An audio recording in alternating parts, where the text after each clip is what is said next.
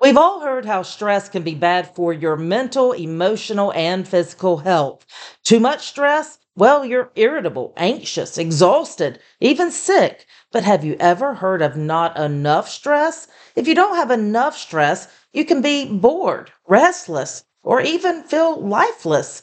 Compare yourself to a violin. Too much stress on a violin string and you get a screechy, high pitched sound. In fact, too much stress can cause the string to break, just like us. But not enough stress can produce a dull, raspy sound.